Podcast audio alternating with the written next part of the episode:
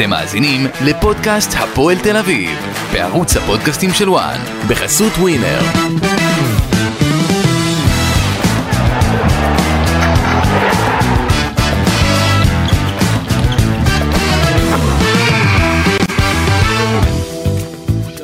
שלום לכם וברוכים הבאים לפודקאסט הפועל תל אביב, בערוץ הפודקאסטים של וואן. עוד תיקו חמישי ברצף, שום דבר לא השתנה מאז המינוי של חיים סילבס למאמן הפועל תל אביב. תל אביב ממשיכה לשקוע, להיות צמודה לתחתית הבוערת, ושום דבר לא קורה. אהלן גידי ליפקין, מה נשמע? מה שלומך איציק? תגיד, אנשי הפועל תל אביב היו היום בהתאחדות לכדורגל? אני לא יודע. אתה יודע למה? לא. שינו את השם להפועל סילבס תיקו תל אביב? גדול. תשמע, אין ספק שאתה יודע, לי זה מרגיש שבכל חמשת הפודקאסטים האחרונים יכלנו להריץ את אותו דבר, אז בוא נלך. רק לשנות את השם של הקבוצה. ואותה תוצאה, אותה חלוקת נקודות, אין ניצחון, לא רואים גם איזה שינוי דרסטי בכל מה שקשור ליכולת של הקבוצה. ואני אמשיך להגיד, אוקיי, שלדעתי הפועל תל אביב תישאר בליגה בסופו של דבר, בגלל שהיריבות שלה לתחתית חלשות מאוד, בדגש על הסקציה נס ציונה ומכבי בני ריינה. אני קודם כל שמח שהצלחת להגיע, לא היה לך פקקים עם כל השביתות, כל מה שקורה, אתה לא שופט. רגוע לגמרי, אנחנו יכולים לשוות גידי. מה? אולי שחקני הפועל תל אביב שופטים, לא יודע. אולי הם התחילו אתמול את השביתה. אולי לפני כבר 5 משחקים זה קרה. דרך, אני חושב שאם הפועל תל אביב לא תתעורר, למרות מה שאתה אומר פה שבוע אחרי שבוע, הפועל תל אביב בדרך לליגה הלאומית, אולי שנה הבאה תצקר קבוצה בליגה הלאומית, כי הפועל תל אביב, משהו שם חיים בסרט לדעתי, הם לא מבינים שצריכים לקחת נקודות כדי להישאר בליגה.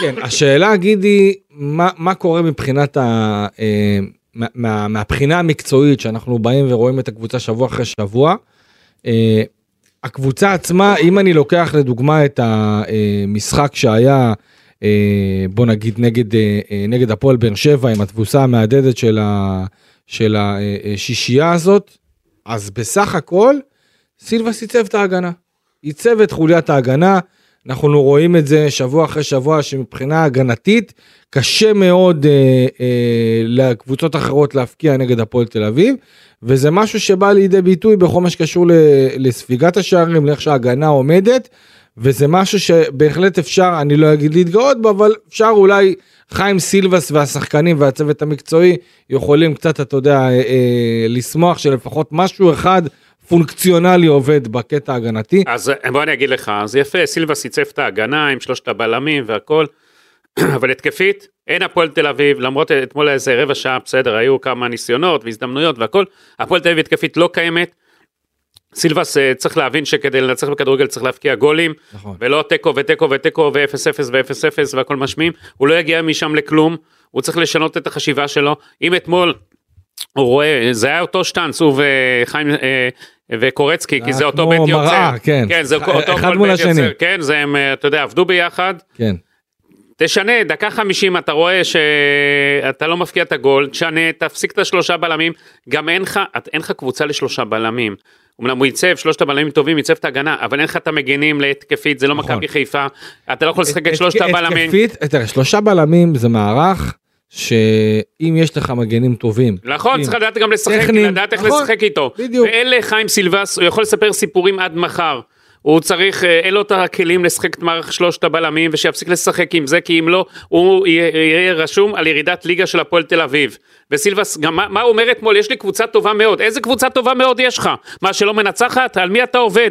תחליף את כל המוד שלך, את כל התקליט שלך, שהשחקנים שלך יבינו, שאם לא יתחילו לנצח, הם הולכים לליגה לאומית. זה יהיה עליהם ועליך ועל הקריירה שלך.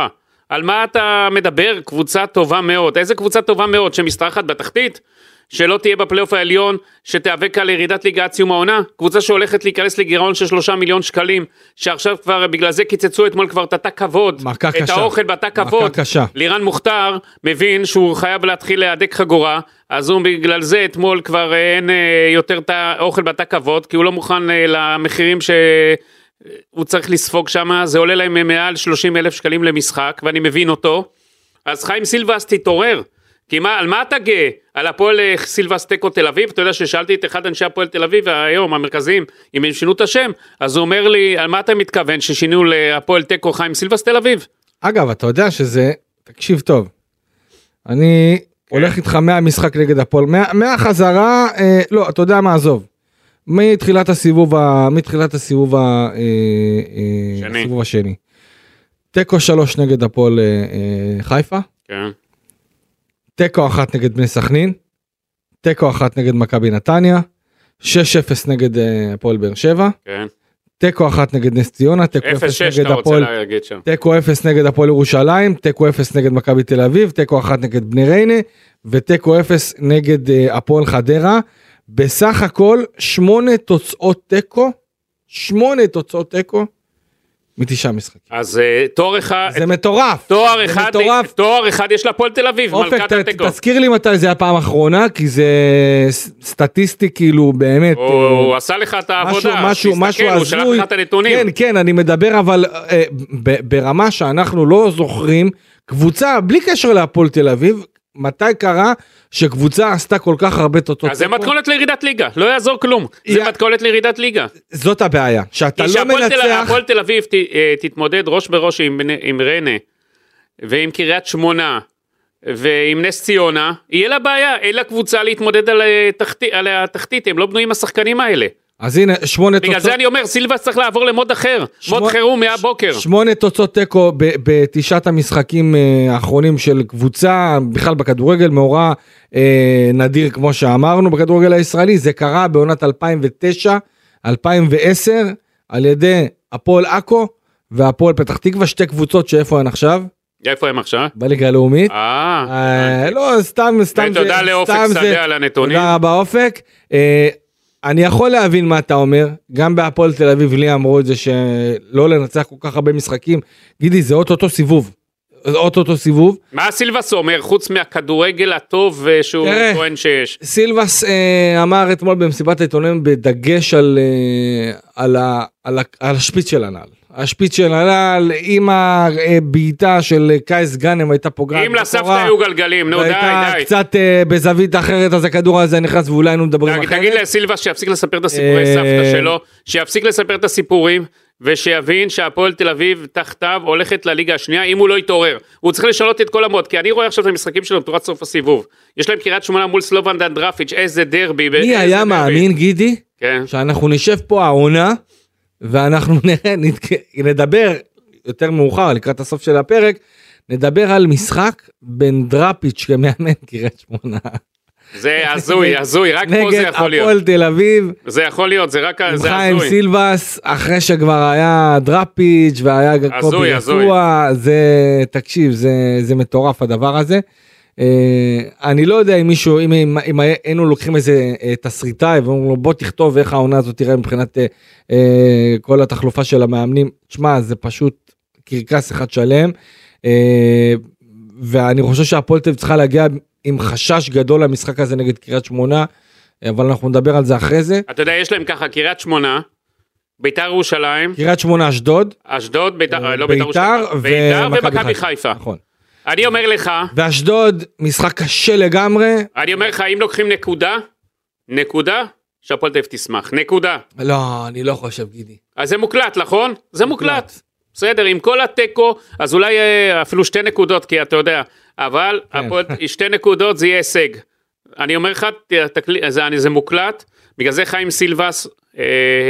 צריך לשנות את הקול שלו. עכשיו, אני שומע בהפועל תל אביב, לא, חסר לנו מזל, חסר לנו חלוצים, יחזור רוזבולט, כמה גולים הוא הפקיע השנה, שאתה יודע, כל כך, אתה יודע, אומרים, תראה, וליוס, קודם כל, אושבולט צריך להגיד, זה השחקן הפורה ביותר של הפועל תל אביב עד עכשיו, יש לו 8 שערי ליגה, סליחה 8 שערים בכל המסגרות, אז צריך להגיד שמבחינת הפועל תל אביב כן אושבולט היום שחקן הכי פורה של הקבוצה, וכשהוא לא משחק זאת בעיה. זה קבוצה יחד עם זאת יש שחקנים אחרים שצריכים להיכנס פה לעניינים, בין אם זה קייס גאנם שלדעתי אגב היה לקייס גאנם משחק טוב אתמול, בסדר, זה היה לו משחק טוב. בסך הכל, פעמיים הכדור שלו פגע בקורה. אתה יודע, חדרה הגיעו עוד מרסמים על הטקו שעשו עם מכבי חיפה. היו נראים קצת עייפים גם. עייפים, אז אתה יודע את זה סילבס, יש לך ניסיון, תעלה, די, אל תעלה עם שלושה בלמים, תעלה ישר, בסדר, אז פה תבורים לי, הגענו לקצת מצבים, תעלה עוד יותר, מי דקה ראשונה, תלחץ אותם, תפתיע, תוציא מהשבלונה, תפתיע את קורצקי, קורצקי הרי ידע בדיוק איך הוא ישחק, וסילבס ידע איך קורצקי, קם קופי, אז מה, אתה לא יכול להפתיע אותו, או לעשות איזה משהו שונה, לצאת מהשבלונה הזאת שלך? די כבר. אתה יודע, באלה זה היה הולך, אבל זה לא הולך, הוא כמו ראש בקיר. אני שאלתי שחקנים אמרו לי שזאת השיטה שרוצים ללכת איתה בתקופה הקרובה, שאני שאלתי את סילבס, סילבס אמר, לא, אין פה קיבעון לגבי שיטה מסוימת, כל משחק לפי היריבה, וזה המבחן, כי אני אישית חושב שהפועל תל אביב צריכה לעשות שינוי ורענון ולהכניס עוד שחקן יצירתי בחלק ההתקפי, זאת אומרת לעלות 4-4-2, 4-3-3, לעלות בסגנון כזה, כי חבל, תחשוב שנגד הפועל חדרה, הפועל תל אביב לא צריכה לעלות עם שלושה בלמים. אני מסכים איתו, זה מה שאני אומר. נגד בריינה, הפועל תל אביב לא צריכה לעלות עם שלושה בלמים. תגיד לי, סילבס... מכבי טבע אני יכול להבין. ברור, גם מכבי חיפה, וסילבס יודע להסביר מתי הוא יתחיל לנצח? לא. הוא רואה את זה בתור גם מזל, גם עניין של ביטחון, חוסר ביטחון שרואים את זה אצל השחקנים, אני רואה את זה, את החוסר ביטחון הזה, וגם שחקנים אומרים, רגליים כבדות, בפס האחרון, בבעיטה האחרונה, משהו לא טוב קורה, ואתמול מחצית ראשונה, היו כמה מצבים טובים, הייתה הצלה אחת ענקית של לבקוביץ', הוא לקח שער בטוח של 100%. אני מציע כזה דבר, באימונים השבוע, לקראת קריית שמונה, שסילבס ישיר את כל השחקנים החלוצים, חלק קדמי, שעה נוספת אחרי כל אימון, רק בועטים לשער, מכל מקום, מנצלים מצבים, אבל זה לא אותו דבר, נו, זה לא אותו דבר, אתה מול קהל, בלחץ, זה לא אותו דבר. בוא אני אסביר לך משהו, אני פעם שאלתי את משה קישרומנו, מלך השערים האגדי, שהוא לקח איזה 4 פעמים מלכות שערים בכל הזמנים, אתה יודע, עשה איזה דבר או שניים. עשה משהו. שאלתי אותו, איך היית כזה טוב? אומר לי, גידי, אני לקחתי אחרי כל אימון שסיימנו, לקחתי את השוער ועוד שחקן שהביא לי את הכדורים, והייתי בועט מכל מקום, במשך שעה אחרי כל אימון, לא סתם הגעתי למה שהגעתי, רק עבודה קשה, והייתי מתאמן, אז שחקני הפועל תל אביב עם האימון, לא יודע כמה, 70 דקות, 80 דקות, צריכים עוד יחידות, עוד דברים, הם לא מנצלים מצבים, שישים השבוע את כל החלוצים, לפעמיים-3 לפחות, לאימון מצבים. הוא חייב לעשות את זה, סילבס, שכנעת אותי, אז תגיד לו את זה, שכנעת אותי, סילבס בטח שומע אותנו, אז הנה נתנו לך עצה בחינם, אתה יודע, ללא עלות. תשמע, שכנעת אותי בקטע הזה, גם עניין של מצבים נייחים, שזה עוד איזה אספקט שהפועל יכולה כן לתרגל כדי לעשות שערים, כי אנחנו רואים שיש הרבה קבוצות בליגה שיודעות להשתמש במצבים נייחים, אני חושב שבגדול הפועל תל אביב יש את האפשרות, יש שחקנים שיודעים להצטרף כמו שצריך, גם אייבינדר, גם גולטליב, וזה משהו שבהחלט אולי אפשר להכניס לתוך הארסנל של הפועל תל אביב, כי תשמע, בסופו של דבר, אם אנחנו לוקחים גם את הבחורה של, מהבחורה בעצם של חיים סילבס, הפועל תל אביב, תודה, מבחינת השערים שהיא כובשת, 2 שערים בסך הכל, גידי, שער אחד נגד נס ציונה, ועוד שער אחד נגד מכבי בני ריינה, זאת התפוקה התקפית של הפועל תל אביב תחת חיים סילבס, ויש פה בעיה, לא פשוטה. חיים סילבס, התקווה היחידה שלפחות אני רואה, ועליה דיברנו שבוע שעבר, זה עניין החזרה של הישאם ליוס, שהוא לא צפוי לפתוח או לשחק, אולי להשתתף במהלך המשחק נגד קריית שמונה. אמרו לי בפועל תל אביב, שמשחק אחרי זה הוא יהיה בסגל. לא יודע, אני משהו... בסדר, אז יכול להיות שנסו להכשיר אותו בכוח, אבל אתה יודע, כוח זה... לא לפתוח ברמה של להיות בסגל. אתה יודע, כוח שלא השתמשו בו לפני הזמן, כי הוא יישם את העונה, כבר ראינו מה שקרה איתו. תהיה בטוח שאחרי מה שקרה איתו, יעשו את זה, עושים את זה בצורה אחרת ויותר. סילבס העלים את הפועל תל אביב התקפית? אני לא יודע, אמרת את המאזן של הגולים. נכון, המאזן הזה הוא מאזן מאוד מאוד מדאיג. מה הוא מסביר את זה, אדון סילבס? 2 שערים ב5 משחקים, זה מאזן שהוא מאזן של ירידת ליגה. וגידי, אני אומר לך את האמת, אני מבין מה אתה אומר, אבל אני בתחושה שלי, לפי איך שאני רואה גם את בני ריינה וגם את נס ציונה, לדעתי זה המזל הגדול של הפועל, ובגלל זה...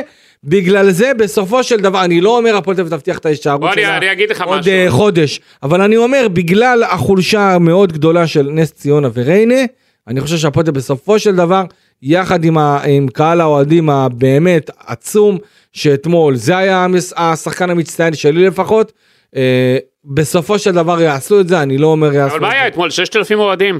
7,000 אוהדים, נכון, אתה צודק, שזה גם מספרים, אתה רואה שהסך כמות האוהדים רק הולכת וקטנה, אבל עדיין הם נותנים את הדחיפה שלהם, והם גם בסוף ישברו, אתה יודע.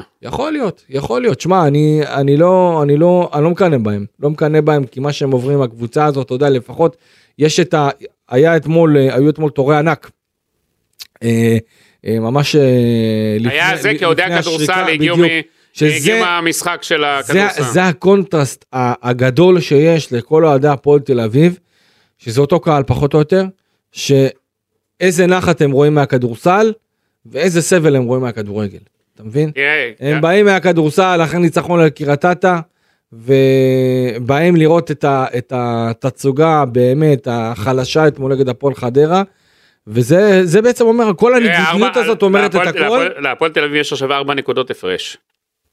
כן. עכשיו, אבל אם הם מפסידים לקריית שמונה, הם שם סרט מלחמה עם קריית שמונה, ואז הם נכנסים... נכון, ניצחון של קריית שמונה, תראה, קודם כל הנקודה הזאת תגדילה את הפער מקריית שמונה ונס ציונה ל4 נקודות, מ3 ל4. אני אגיד לך, יש בשבת הקרובה, הפועל תל אביב בשעה 3, כן? זה עכשיו השעה הקבועה במשחקים הקרובים, שים לב של הפועל תל אביב 3. אתה יודע, שלא ירדמו שם בקריית שמונה. אתה יודע, הם בטח ייסעו ביום שישי. למרות שתשמע, המשחקים האלה דווקא אולי זה מה שיכול לעורר את הפועל תל אביב. לא, אבל כשאתה נוסע לקריית שמונה, עד שאתה מתעורר שם, ועד שאתה זה... לא, אבל נוסעים למלון. אז הם ישארו לישון שם. לא, אתה לא מבין. ביום שישי. תקשיב, אני פעם עשיתי איזו בדיקה כזאת. קבוצות שנוסעות ביום שישי. הן נשארות לישון גם על המגרש בקריית שמונה, לפחות בחצי הראשון. רגע, שנוסעות ביום שישי לקריית שמונה. כן. למה? כי משהו במקום, בפסטורליה, באווירה, גורם להם להיות רדומים. בוא אני אספר לך. הפועל תל אביב, בעונה, הייתה עונה של חיים רמון, לפני שרן בן שמעון הגיע. אוקיי. היה בבוקסיס, פיתרו אותו, ואז הביאו את פרדי דוד. היה לו משחק החיים לנסוע לקריית שמונה. אוקיי. הוא לקח את הקבוצה באותו יום, דוח לקריית שמונה, כי הוא חשש, אתה יודע, אני זוכר ששאלתי, הוא חשש שתירדם שמה, אתה יודע, כי הוא יודע שיש שם מעבר משהו באזור, הוא עשה דוח קריית שמונה וניצחו את המשחק שמה. מה אתה אומר? עכשיו, יום שבת אין פקקים, אז אולי סילבס, תיסע דוח לקריית שמונה. באיזה שעה צריך לצאת מתל אביב כדי להגיע, בוא נגיד, שעה 1 לאצטדיון? לא יודע, אני יודע, או שעה 1:30 הוא יכול, לא? שעה וחצי לפני. כן. אתה יכול, אתה יודע, אם הצירה זה, לא יודע. אתה יודע, אני אומר... אתה לקחת אותם לאיזה סיור שם, אתה יודע, באחד הפארקים, אולי בבניאס, אני יודע איפה, לעשות איזה טיול כזה. טיול, ואתה רוצה, מה זה פה? קצת, אתה יודע, להוריד את הלחץ, להוריד את המתיחות, אבל בואו... תראה, סילבס מהצפון הוא מכיר טוב, הוא גם עבד בקריית שמונה, הוא מכיר את הקוב, הוא מכיר שם במגרש, להסביר להם איזה בור טוב, איזה לא, איזה... אתה יודע מאיפה לעשות את הערמות, הוא חי את המגרש הזה. אולי קברי צדיקים. מה, בני ריינה עם מכבי נתניה בשבת, ונס ציונה בשבת, בטדי עם הפועל ירושלים. זה משחק מפתח לראות איך, אחרי המשולש הזה, המרובש הזה, איך תסתיים הנקודות יהיו שם, כי זה מעניין מאוד מה שיכול לקרות פה. אבל אני אומר לך, אתה צודק שהן חלשות, ריינה ונס ציונה. אני רק בגלל זה. לא בונים על זה, כי אם אתה לא תיקח את הנקודות שלך, נכון, ברור שאתה לא תבנה על זה. יש לך פלייאוף אחרי זה שאתה משחק מולם. ברור שאתה לא תבנה על זה, גידי, ברור שלא צריך לבנות על זה. אבל אני אומר, אם אני רואה את החולשה שלה, והחולשה שלה, וגם הפועל תל אביב חלשה מאוד. אבל קלפי, אם אתה מגיע לפלייאוף שאתה רק 3 נקודות מהם, ויש לך מאבקים ישירים, אתה יודע, זה יכול להיות אסון מבחינת הפועל תל אביב. תראה, אגב, חוששים מזה מאוד, שלא תיתה שיש מישהו בהפועל תל אביב שהוא ככה על איזה ענן, מרחף לו, ובאמת מחכה שמשהו יקרה, ממש לא. חוששים מאוד לא מהמצב היום, אלא באמת מלהגיע לאותה נקודה, כמו שאתה אמרת, שפתאום הלחץ יעשה כבר את שלו. הם חייבים להגיע לפלייאוף עם 6-7 נקודות הפרש לפחות, אם לא הם בבעיה רצינית. ותראה, המשחק נגד קריית שמונה זה משחק מפתח שהופך להיות קשה דווקא בגלל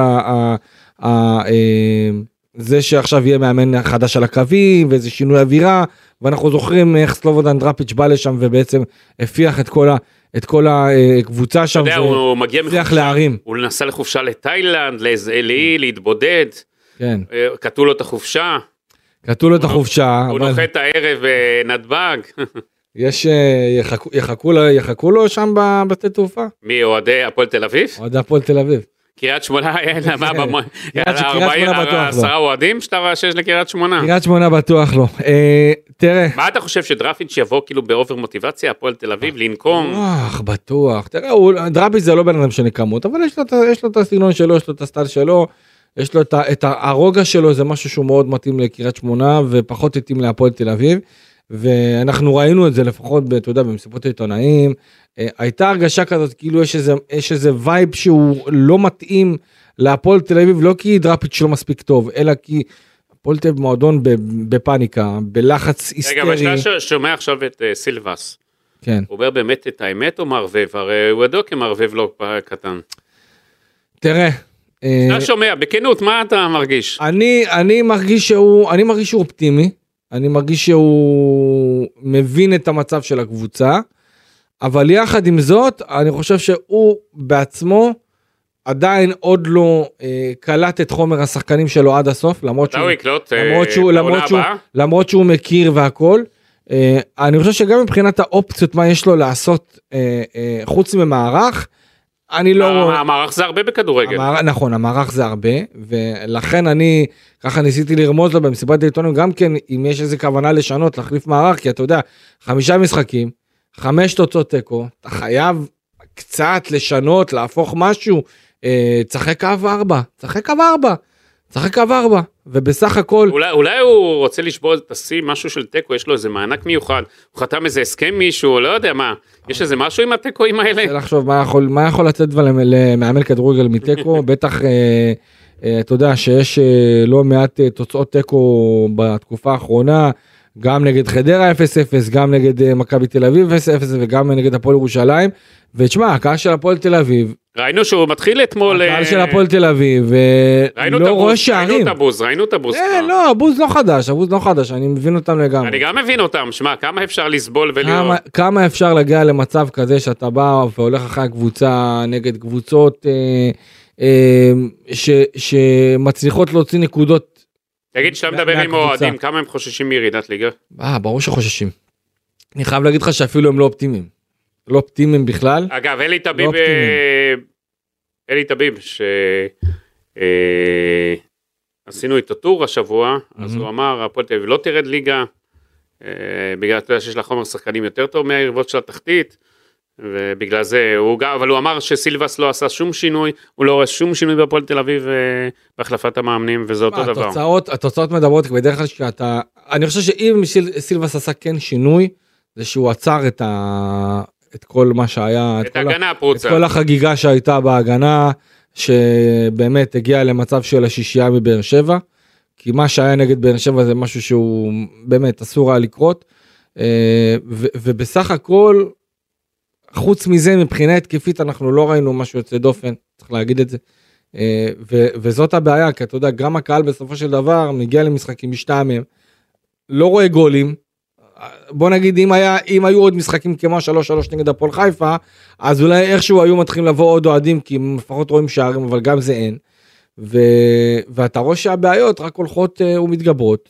ואני, תשמע, כמו שתביב אמר, אני באמת חושב שהסגל של הפועל תל אביב הוא סגל יותר טוב, לא בהרבה, אבל יותר טוב בקצת, מבני ריינה ומנס ציונה, ועדיין מה שיעשה את ההבדל בסופו של יום, במרתון הזה בליגת העל, זה הדברים הקטנים במפגשים מול הקבוצות הללו, כמו שאני ראיתי את מכבי בני ריינה, וכמו שראיתי את נס ציונה, גם נגד הפועל תל אביב, אני לא ראיתי משהו מיוחד, לא ראיתי קבוצות שבאות ושיש להם את הכלים לנצח. אתה צודק, אבל מנגד גם אני לא רואה שום דבר מיוחד בהפועל תל אביב. נכון, אבל... אז מה ההבדל? מה ההבדל? ההבדל הוא ש... בגלל שקוראים להפועל תל אביב? לא, לא, אני חושב שעדיין להפועל תל אביב יש סגל יותר טוב, אבל גם השחקנים עצמם, גידי, צריכים לעשות את השינוי ו...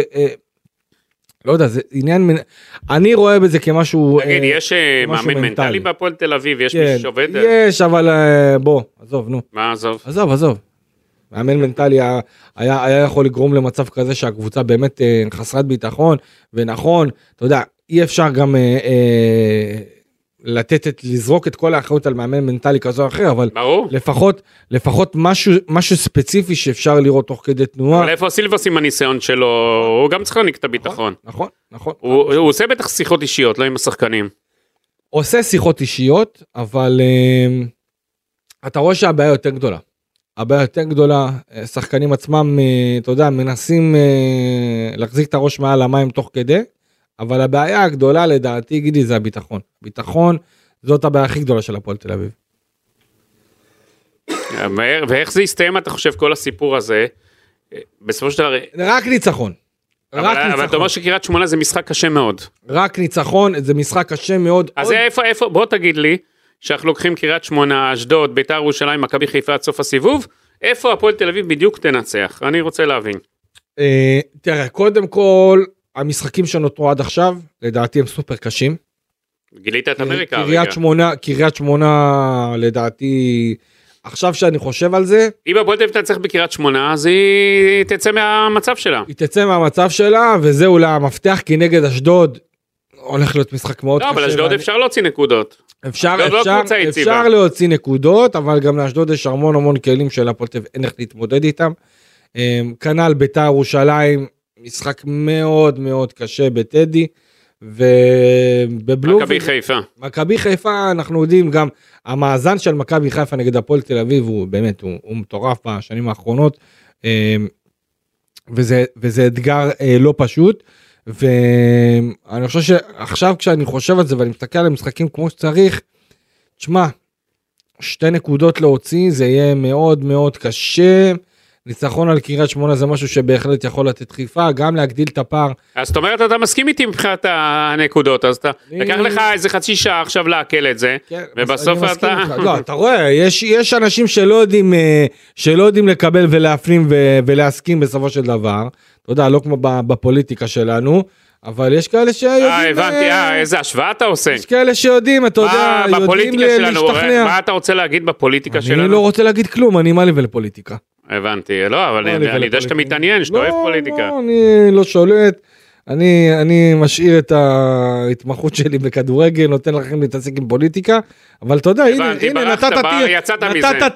נתת טיעון, ואני עכשיו מסתכל וחושב על המשחקים, ורואה גם איך כל קבוצה מגיעה באיזה פורמה, ואני מסכים איתך בעניין הזה ששתי נקודות יהיה מאוד מאוד קשה, אבל אתה יודע... תגיד לי, בוא אני אשאל אותך אחרת. לא. חיים סילבס יגמור את העונה כמאמן הפועל תל אביב? שתיקה, אני שומע. אתה יודע למה, כי אני מנסה לחשוב מי יבוא. אני אומר אותו, אוקיי, מי יבוא? אז אני חושב שהוא כן יישאר. רק בגלל שמי שאין מי שיבוא?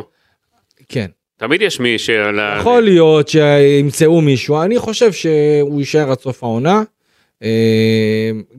קודם כל אני מאחל לו שישאר ושיצליח, שלא יישמע כאילו אנחנו רוצים שילך, ממש לא, או נגד שמאמנים מסיימים באמצע העונה. אגב, אתמול שאלתי אותו גם, את חיים, שאלתי אותו מה הוא אומר על כל העניין הזה של הכיסאות מוזיקליים האלה, שפתאום הוא ישחק נגד קריית שמונה, שהוא החליף את סילבס ופתאום את דראפיץ' ופתאום דראפיץ' יאמן את קריית שמונה מולו. מה הוא אמר? הוא אמר שבסופו של דבר כל המאמנים רוצים את הביטחון התעסוקתי, ויש פה עניין של פרנסה, וגם הוא לא אוהב לראות לפעמים את הדבר הזה. אז הוא אומר, אז הוא נתן, לגבי דראפיץ' הוא אמר, דראפיץ' מאמן כדורגל, ורוצה להצליח, וקשה להיות בבית, וקשה להיות בחוץ, אז כשמציעים לך ואתה מאמין באתגר מסוים, אז אתה הולך על זה, גם אם יסתכלו על זה בצורה כזאת או אחרת. יש כאלה שכן יכולים, הוא אומר, הוא נתן דוגמה שיש נניח מאמנים בפרמייר ליג, כשמפוטרים, אז הם מקבלים איזה פיצוי של 5 מיליון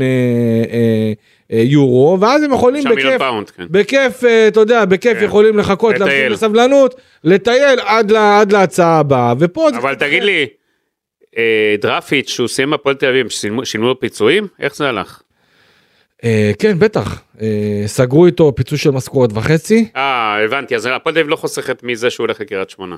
לא, אין איזה חיסכון משמעותי, ובסך הכל, אתה יודע, אז בגלל זה דראפיץ' גם הולך ישר לאמן, אתה יודע, הוא היה בתאילנד, צריך לממן את הטיול של תאילנד עכשיו. צריך לממן את הטיול של תאילנד, וגם דראפיץ' בעצמו, אתה יודע, אני חושב שאם אני משווה את התקופה שלו בהפועל תל אביב, התקופה שתהיה לו ככל הנראה בקריית שמונה, תשמע, גידי, זה שני דברים שונים לגמרי, זה לא אותו סיקור, זה לא אותו לחץ, בכלל, שם זה השקט והציפורים מצייצות, בצפון, והכל ירוק, והכל בסדר, ופה זה חודורו, וצריך להגיד גם שדראפיץ' הגיע למועדון מאוד מאוד לחוץ, כשהוא הגיע להפועל תל אביב, וגם סילבס, אתה יודע, הכניסה של סילבס למשרת האימון בהפועל תל אביב הייתה הרבה יותר קשה, כי סילבס הגיע וכבר היו קללות, וכבר היה שם בלאגן, כי זה היה בדיוק אחרי השישייה נגד באר שבע. אז אתה יודע, דראפיץ' דווקא בגלל שהוא מכיר טוב את הפועל תל אביב, זה יכול להיות אך ורק לטובתו, ואתה יודע, גם מבחינת זה ששם הרבה יותר רגוע, והוא היה שם, זה משהו שיכול, זה ייתן לו עוד יתרון, אני חושב. איך אתה רואה את החזרה שלו אחרי מה שהיה לו עם איזי שירצקי? אני חושב שבגדול זה ייפטר, כי אתה יודע, גם איזי עבר משהו מאז מה שקרה, ובסופו של דבר, אתה יודע, סלובו זה לא איזה בן אדם עם אגו יותר מדי גדול, והוא ילך עם זה כמו שצריך. אני חייב להגיד משהו מבחינת הפועל תל אביב, איך שהקבוצה באה ועמדה ושיחקה, אם אני לוקח את המחצית הראשונה שהייתה בסך הכל מחצית ראשונה סבירה, עם כמה מצבים די טובים, גם אגב חדרה בהתקפות מעבר כן יכלה להביך את הפועל תל אביב, אבל לא הצליחה להיות מספיק מדויקת, אבל אני לא ראיתי משהו מבולייביץ', אלכסנדר בולייביץ', אני חושב שהוא היה חלש מאוד, שקיבל את חולצת ההרכב. הוא לא זר מצדיק שהביאו אותו. לא ראיתי רומרטו, חלש מאוד. שוב, הפועל תל אביב נופלת בזרים. כן, עוד פעם, איליץ' לא משחק. מה איתו, באמת? לא אפשר לראות בדיוק מה הוא, זה קונטה. איפה שומרים אותו את איליץ'? קונטה אין לו כוח להתאמן בכלל. מה זאת אומרת אין לו כוח להתאמן? אין לו כוח, אתה יודע, בשפת גופה שאני שומע משחקנים, אין לו כוח, לא בא לו כנראה. שיפרדו ממנו. כנראה לא בא לו, כבר אין מה להיפרד ממנו. אי אפשר להביא מישהו במקום. ניסו, רצו, לא הלך. תגיד, איליץ' היה לספסל. כן. מה סילבס אומר עליו? תראה, אני חושב שאיליץ' מהרגע הראשון, סילבס לא התלהב ממנו. גם השחקנים, אגב, השחקן אמר לי, יש מלא כאלה בנוער. אז למה הביאו אותו? אפשר להביא מלא כאלה בנו. לא יודע, נדלקו עליו, וזה בדיוק קרה בתפר. בוא נגיד ככה, אם סילבס היה בא יום אחד לפני, אוקיי? לא היו מנחיתים אותו לארץ, והוא לא עושה פה סיבוב ובדיקות. אז הזר היחיד שהצליחו זה זובס, שהוא באמת השוער, זובס כן. הוא ייצב את ההגנה. זובס ייצב את ההגנה, נותן ביטחון, אתה רואה שהוא גם, אתה יודע, הוא לא נותן איזה הצלות גרנדיוזיות, אבל עדיין הוא עושה את העבודה שלו כמו שצריך. לא פוגע, בולי, אתה אומר שאלכסנדרביץ' לא משהו, לא זה השחקן שציפו ממנו ליותר מדי. איליץ' אתה אומר זה גם לא זה. כן, זרים, גידי, זרים. זרים לכדורגל. אנחנו רואים נניח זרים בבית"ר ירושלים, מה הם עושים, ורואים זרים בהפועל תל אביב, מה הם לא עושים, וזה בעצם אומר את הכל. אם אני ככה גם מבחינת שחקנים ואיך שחיים סילבס פתח, אז הוא פתח עם כאמור זובס, פתח מערך של 3 בלמים, עם דור אלו שהיה בסדר, גוטליב, דוד קלטינס שהצליח לקחת איזה הצלה בזכות המהירות שלו במחצית הראשונה, אור ישראלוב שבסך הכל עושה עבודה טובה, משתפר לאט לאט, ואתה יודע, אין הרבה בלמים עם רגל שמאל המכדורגל הישראלי. ישראלוב מאז שלא התעורר, השעון כבר מעורר אותו בזמן, אה? כן, זה עירר אותו הדבר הזה, וגורפינקל בתור מגן שמאלי, אייבינדר או מרטו שאמרנו שהיה חלש, בולייביץ', קייס גאנם ועומר סניור, שאגב עומר סניור הכניס הרבה התלהבות. די עם ההתלהבות הזאת, מה עם תכלס? הביא הרבה התלהבות, עם התכלס הייתה לו בעיה. אין לו מספרים לעומר סניור, למה? בנוער הוא היה מצוין. נכון, היה מצוין בנוער, משהו בבוגרים, פחות מתחבר, אתה יודע, אני רואה אותו עושה מהלכים טובים, בועט, ואז הכדור תמיד פוגע בזה שחקן, או הכדור פתאום הולך ממש סנטימטרים המסגרת, יש לו הרבה כדורגל, יש לו מהירות, אני חושב שזה רק עניין של ביטחון, ואתה יודע, להיות שחקן נוער גידי, שעולה היום לבוגרים של הפועל תל אביב, זה לא פשוט, כי אתה עולה בסיטואציה הכי מלחיצה שיכולה להיות, אין סיטואציה לשחקן נוער יותר מלחיצה מהסיטואציה הזאת, ואתה יודע מה, דווקא בגלל המצב של הפועל תל אביב היום, אני אם הייתי חיים סילבס או משהו כזה, הייתי משלב כמה שפחות שחקנים צעירים בתקופה הזאת, רק כאלה שאני מרגיש שהם... שאלת את סילבס על הדבר הזה? מהחומר, לא.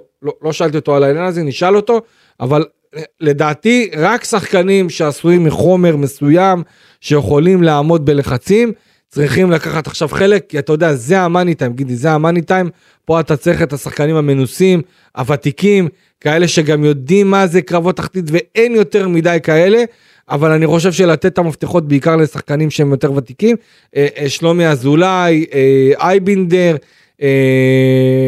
ועוד כאלה שיכולים באמת לבוא ולתרום מהניסיון שלהם, ותשמע, אנחנו אוטוטו מתקרבים למשחק נגד בית"ר ירושלים, האם גידי לדעתך, הפועל תל אביב תסגור סיבוב שלם עד אז, בלי ניצחון ליגה, כי הניצחון האחרון של הפועל תל אביב, היה אי שם בנובמבר, קודם תעבור את בית"ר ירושלים, כן, השאלה אם זה יקרה, קודם תעבור את קריית שמונה בשבת, השאלה אם זה יקרה בסופו של דבר, הפועל תל אביב בדרך לשם, ואתה יודע, כן, הפועל תל אביב בדרך לשם, אני עדיין, כמו שאמרתי, אני עדיין חושב שהפועל תל אביב, בזכות החולשה של הקבוצות האחרות, כן תישאר בליגה, אבל משהו צריך לקרות גידי, בכל מה שקשור לפן ההתקפי, אולי זה לעלות במערך יותר התקפי, הוא חייב לעלות במערך יותר, לשנות, די עם השלישה, זה לא הגיוני, שבתשעה משחקים מתוך 22 העונה, שחקני הפועל תל אביב, לא מצאו את הרשת,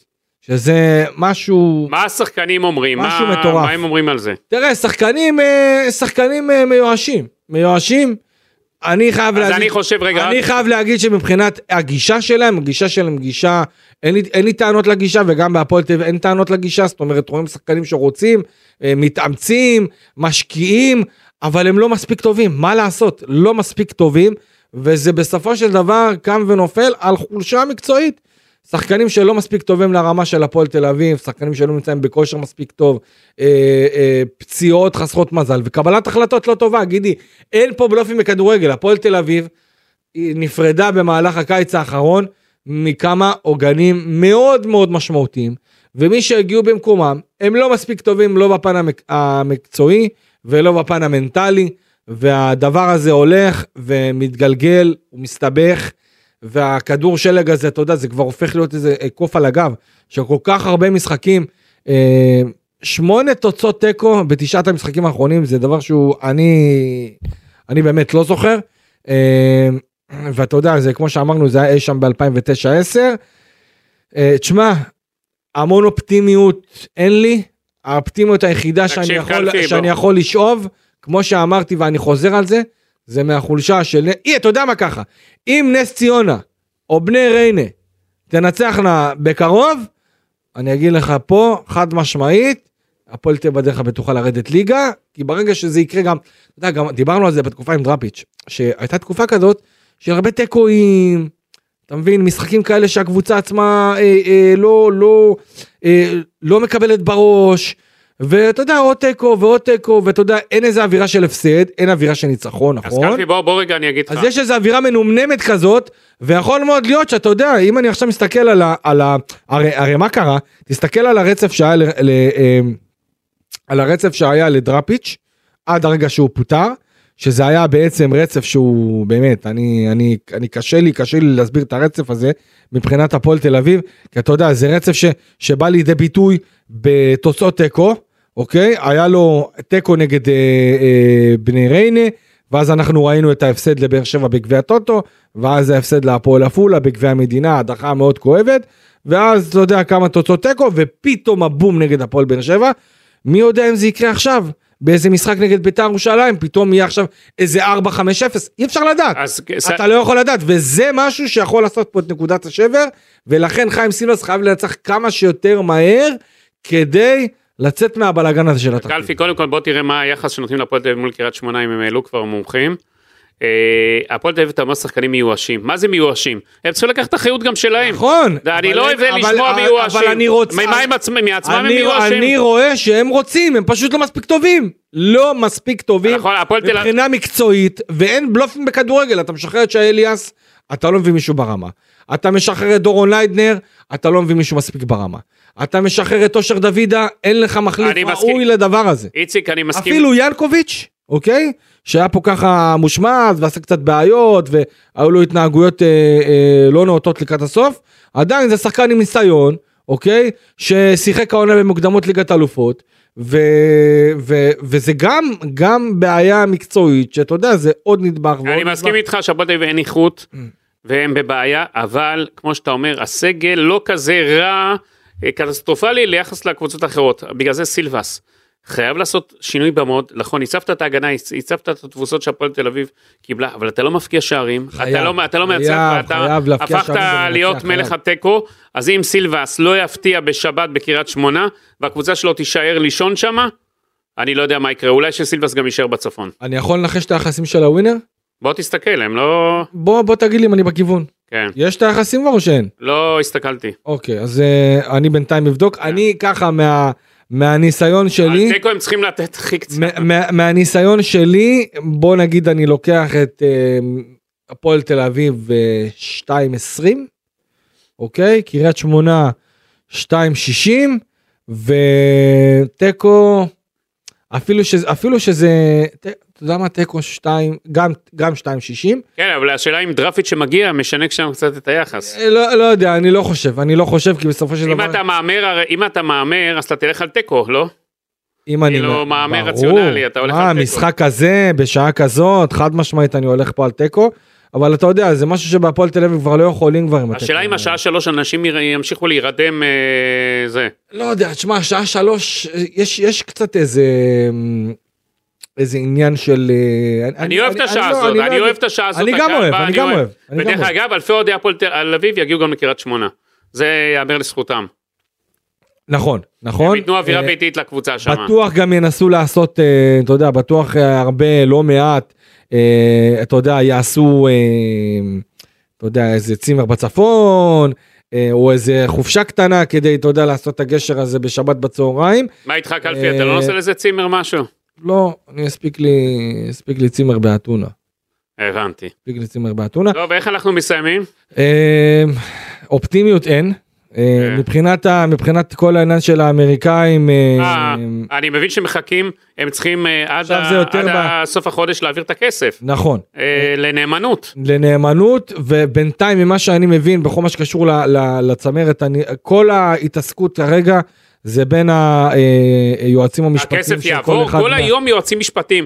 תגיד לי, הסכמי שלום עשינו יותר מהר של ישראלים. מה אני אגיד לך? הסכמי אברהם היו יותר מהר. מה אני אגיד לך? אני חושב שבסופו של דבר, אתה יודע, הסבלנות הזאת אמורה להשתלם, ואני... בוא נראה, השאלה האמריקאים, איזה קבוצה יקבלו, באיזה ליגה?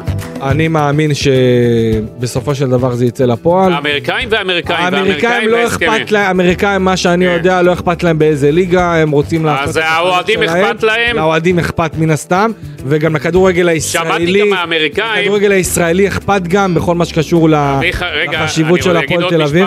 שמעתי שהאמריקאים כבר מכינים את המנויים לעונה הבאה. מה זאת אומרת? עובדים על המנויים, איך יהיו מנויים ומה? השאלה באיזה ליגה. איזה ליגה? המחיר צריך להשתנות. שלא ימכרו מנויים. שלא יחשבו שהם עובדים על האוהדים. טוב, תודה שהייתם איתנו כאן בפודקאסט הפועל תל אביב, בערוץ הפודקאסטים של וואן. עדיין בליגת העל. עדיין בליגת העל, אני חושב שישארו בליגת העל, ואתה יודע, נקווה שביום ראשון... לא נעשה פה עוד איזה פרק של טקו, כי אז אופק יצטרך רק לשנות את, במקום במקום להגיד הפועל חדרה, הפועל קריית שמונה, אז יכול להיות שוב, אנחנו ניתן לו לערוך את זה, וזהו, אפילו לא נופיע. תודה רבה לגידי ליפקין, תודה רבה לאופק שדה שהייתי כאן איתנו בעניין הטכני, אני ציקה לפי... ובעניין הסטטיסטי שהוא העביר לך. הסטטיסטי והכל, תודה רבה. ושהוא לימד אותך סוף סוף להפעיל את העניינים. הוא עדיין ילמד אותי. עדיין ילמד אותי, אנחנו נחכה לפרק פספוסים. שיצא בסוף העונה, בסוף העונה נעשה את זה. אתה תהיה הכוכב הגדול. תודה רבה, ואנחנו נקווה לפרק יותר מעודד בפרק הבא. תודה רבה לכולם, יאללה ביי.